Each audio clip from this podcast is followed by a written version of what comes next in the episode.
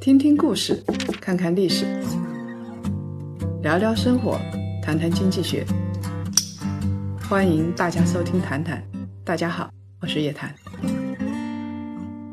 少说废话，不说假话，聪明人一起说人话，独立思考，理性投资，拒绝被洗脑。欢迎大家继续收听由叶檀财经与喜马拉雅共同推出的《谈谈》。中心事件啊，真的让我们中国人脸上有点酒，让我们的中国心非常的痛。中国的芯片没有那么差，不像有些人说的那样自产率为零。经过几十年的努力，在国内的中低端的芯片领域，中国的企业已经可以生产了。虽然市场占有量不高，但是这些工程师也是一天十几个小时在拼命的努力。但是中国的芯片绝对没有那么强，像量子芯片已经全球第一这样的牛最好是不要吹。其实，在处理器、存储器这些高端芯片领域，国内的芯片基本上是没有优势的。我们的用户量有好几个亿，但是我们做不出操作系统。我们呢有一个神器是无敌美颜的摄像头，但是呢只能用别人的芯片。这并不奇怪啊，芯片是一个系统工程。我们从单晶硅开始，这样的硅体就要纯而又纯，而且芯片设计它的试错成本是很高的，需要强大的资金支持。说实话，十个亿投下去，有可能一点水花也没有。在芯片设计的时候，还需要强大的逻辑能力。这种逻辑能力，中国人不太具备，因为我们是一个应试的教育系统，大家背背唐诗，背背政治，学奥数。但是你学会了奥数，你的逻辑的推导能力不一定强啊。一个手机上，你需要各种各样的软件，这里边的软件都是一个生态系统。芯片啊，真的让我们很痛，因为它反映了。我们中国思考做事情真正的痛点，跟足球一样，我们是不协作、不开放、怕吃苦的。尤其是我们中国人的教育是应试教育，思考能力是不够的。中芯芯片的事件让我们想起了一件往事：汉芯一号的造假事件。二零零三年，有一个叫做陈静的科学家，他宣称啊。自己自主研发出了一款世界一流的芯片，名字呢很高大上，叫做汉芯一号，一百八十纳米的工艺，在只有一半指甲盖大的空间里边集成了两百五十万个元器件，每秒钟的运算能力高达两亿次。在二零零三年的时候，这样的指标都是世界顶尖水准的指标，和英特尔这些老牌的科技大厂做出来的 CPU 是同一个标准的。那大家就很兴奋啊，解决了中国的一个痛点问题，那陈静太了不起了。这块芯片经过了中科院数位院士反复研究。国家高级技术研究发展计划负责人查验，证明是陈静研发出来的。那这个陈静是何许人也呢？他是福建人，一九六八年出生，在同济大学获得学士学位。一九九四年和一九九七年获得了美国德州大学奥斯汀分校计算机工程的硕士和博士。在美国摩托罗拉半导体总部担任高级主任工程师、芯片设计经理，曾经主持多项 SOC 系统集成芯片的新产品开发和重要项目的管理。有了中国最高权威的背书，陈静本人的履历呢，又相当的漂亮。这件事情看起来很像真的，所以。大家就开始庆祝了。当年二月二十六号，上海市政府呢就召开正式的发布会，信产部科技司司长、上海市副市长、上海科委，还有王元阳等多名中科院院士，还有国家高技术研究发展计划负责人严小浪悉数出场，向外界宣布了这项中国科研的重大成果，举国振奋。全球有近百家媒体到场报道，好不风光。陈静呢，因此走上了人生的巅峰。他的公司拿到了上亿的研发资金。要知道，当时可是二零零三年。陈静本人也是头衔加身，他成了长江学者、上海交大微电子学院院长、上海微知识产权交易中心的 CEO。上海交大呢还出钱出力，因为我们知道一个技术突破，那中国人、中国政府是很愿意出钱的。上海交大和陈静一起成立了汉芯科技有限公司，陈静呢变成了陈总裁，对汉芯一号呢进行商业化。如此牛逼的芯片，但是一直没有大规模的量产，这个就很奇怪了，为什么呢？芯片的发展是遵从摩尔定律的，它基本上十几个月就是更新迭代一次。英特尔、摩托罗拉这些厂商很快就研发出了更新更快的 CPU。汉芯一号原地踏步，风光不再。但是陈静一直在给别人打鸡血，他说汉芯二号研发已经接近尾声了，汉芯三号、汉芯四号基本完成了。会让中国的芯片站在世界之巅。在吹牛的过程当中，三年不知不觉的就过去了。终于到了二零零六年一月，在清华的校内 BBS 上，有一个神秘人发了一个帖子，质疑汉芯一号造假。媒体迅速跟进，但是陈静呢？陈静，我觉得他不像是搞科研的啊，他像是这个铁齿铜牙。他声称这完全是污蔑，要找出那个匿名用户。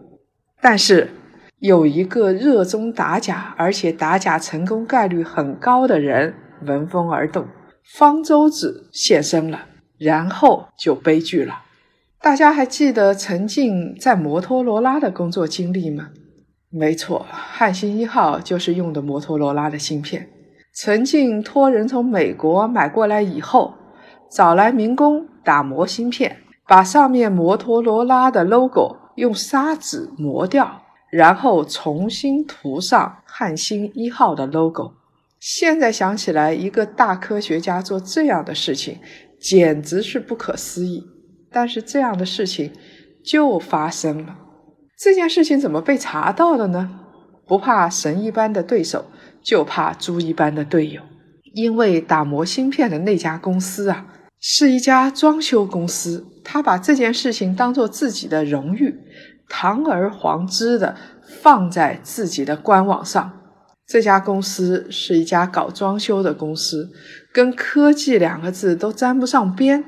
那陈静为什么要找他们来重新做 logo 呢？Don't you tell me that it wasn't meant to be.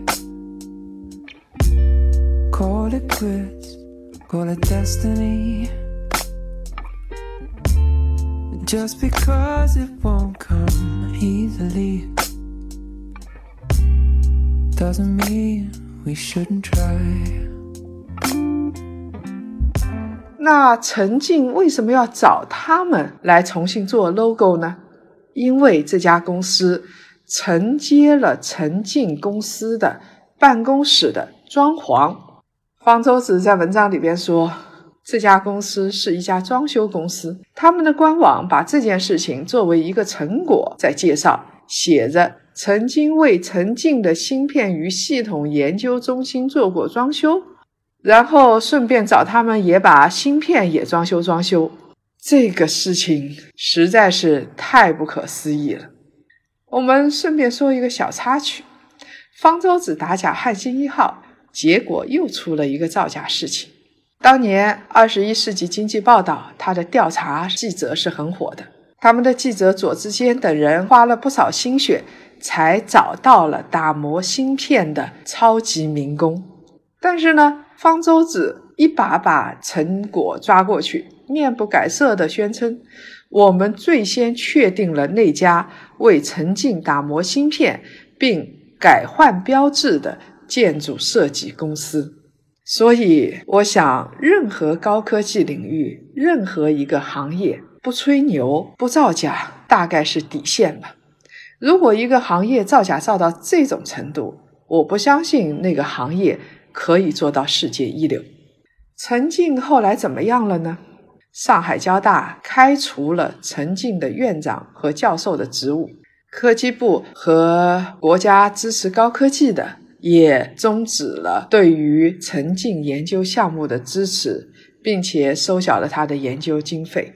陈静就此在芯片的江湖上销声匿迹，但是他从来没有离开过芯片行业。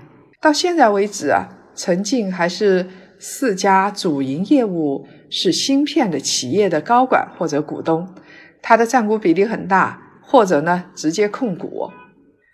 其中有一家叫做上海领威科技有限公司的前身，就是上海交大汉芯科技有限公司。我希望现在陈静是真的在芯片领域做一点事情，哪怕做的是中低端的芯片呢？汉芯一号能够通过鉴定，就让人觉得很奇怪；被发现造假后没有被追责，更让人觉得奇怪。其实汉芯这件事是中国芯片历史上的一道伤疤，赤裸裸地刻在脸上，也是中国学术腐败、浓墨重彩的一笔。集成电路是现代的工业粮食。中国半导体协会有统计数据：二零一七年中国集成电路的产品国内自给率百分之三十八点七，我觉得这个数字不算低呀。在中低端的领域，国内的自给率已经在大幅抬升了。从这个数据来说，如果是真的，是一个不错的数据。我们现在不能要求做到百分百吧？虽然我们海关的数据显示，就集成电路进口，从二零一五年开始，连续三年已经超过原油了，逆差呢在一万亿人民币以上。这个数据让我们很痛苦。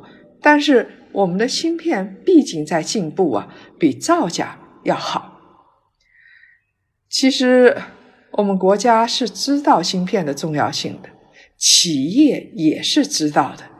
我们从倪光南院士开始，十几年的时间也是在卧薪尝胆搞芯片，不然当年陈静和他的汉芯一号也不可能走上神坛。在二零零六年的时候，国家就发布了一个规划，而且确定核心电子器件、高端通用芯片和基础软件及大规模集成电路制造技术和成套工艺这十六个重大的专项课题是我们要攻克的。我们不能说政策认识不到，政策很支持，钱也没有少给。二零一四年九月，千亿规模的国家集成电路产业基金就设立了。这个基金扶植产业做财务投资，这个是一个国策呀。二零一三年以来，地方政府就设立了超过二十七个基金，再加上国家基金，在芯片领域，在集成电路产业基金已经超过了六千亿元人民币。真的不能算少，但是我们要问一声：这个六千亿元大概是怎么用了？到底到了谁的手里？是不是按照市场化的原则来高效运作的？二零一六年，半导体企业在 A 股融资超过了两百二十亿元。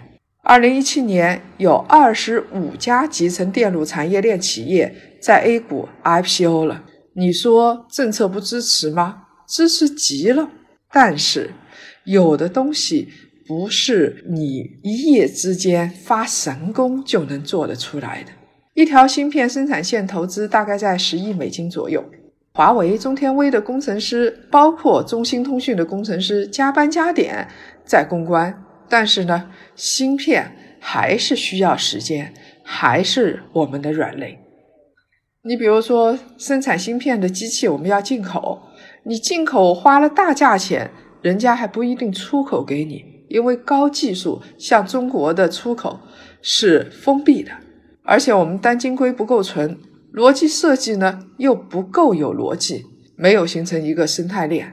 我们现在在中低端芯片上。有一定的话语权，其他是比如说包装啊、封装啊、测试啊这些跟制造业比较有关的啊，我们产业链主要是布局在这个上面，这个也可以理解嘛，因为中国是制造业大国，现在还不是高科技大国，现在群情汹涌，因为中兴通信事件之后，大家都支持不计成本加大投资芯片产业。这个就像老父亲急着给自己的丑女儿找一个婆家是一样，出发点当然是好的，但是实际上是一个撒芝麻的状态。我们看到这个企业做芯片给笔钱，看到那个企业做芯片给笔钱，这种扶持的话，很难说能够扶持出核心的关键的企业来。我们有六千亿的基金。要用市场化的方式来做，比如说非常懂芯片行业的风投，他们来做，他们可以找到真正的啊加班加点的人员，而且呢，他们可以找到在技术上有所突破的那些公司，因为这些风投他们的钱是自己的呀。那么接下来政策和环境。当然需要支持，比如说我们国内的芯片生产出来了，但是你刚出来的时候肯定返修率很高，良品率是不高的。这个时候政府要补贴，就是进行进口替代。科技行业呢是一个大规模投资的行业，有时候很可能交了学费，但是竹篮打水。即便如此，我们还是要大笔的投钱。因为它是一个概率事件，有可能投一百家药企，投一百家芯片公司，就有两家成功的。美国说实在的，核心的公司也就那么几家。我们总喜欢制造神话，总喜欢走近路。比如说，昨天刚成立了一个达摩院，然后呢就宣布扫地僧发功了。它的有一款芯片，它是四十倍的性价比，比欧美要高得多。站都没站稳就想练轻功，我觉得他们是没有学会武侠的要义。武侠你有扫地僧，他可以一夜之间发功，但是一定有几十年的积累。超捷径撒胡椒面，在高科技领域恐怕行不通。高科技领域有自己的规律。上一期谈谈，我们谈了鸿茅药酒的事儿，后台的留言就非常的多。有一位名叫 Watson 的朋友说：“保健品市场真是没人管。根据身边的情况，百分之九十的老人都是被骗过的吧？骗老人的套路就是温群关怀，加上免费旅游，加上开会抽奖。”程度轻的呢，交个智商税，吃了没有啥用；严重的就是吃下去反而不利于健康。退休老人平时省吃俭用的，但是保健品一买就是几千几万。这个行业昧良心的赚钱，这个行业昧良心赚钱的太多了。我觉得自己能做的只有定期给父母反洗脑了。希望你的反洗脑有效吧。现在因为洗脑套路很深啊。另外一位名叫胖子 P.D 的朋友说：“舆论影响司法是中国法治建设的悲哀。”是，舆论影响了司法，但是这件事情本身又做得怎么样？舆论为什么会盯着这件事情？你想过没有？如果各位想了解更多财经经济类资讯，请搜索拼音谈财经，或者呢关注公众号夜谈财经。每周五中午十二点同一时间，我们不见不散。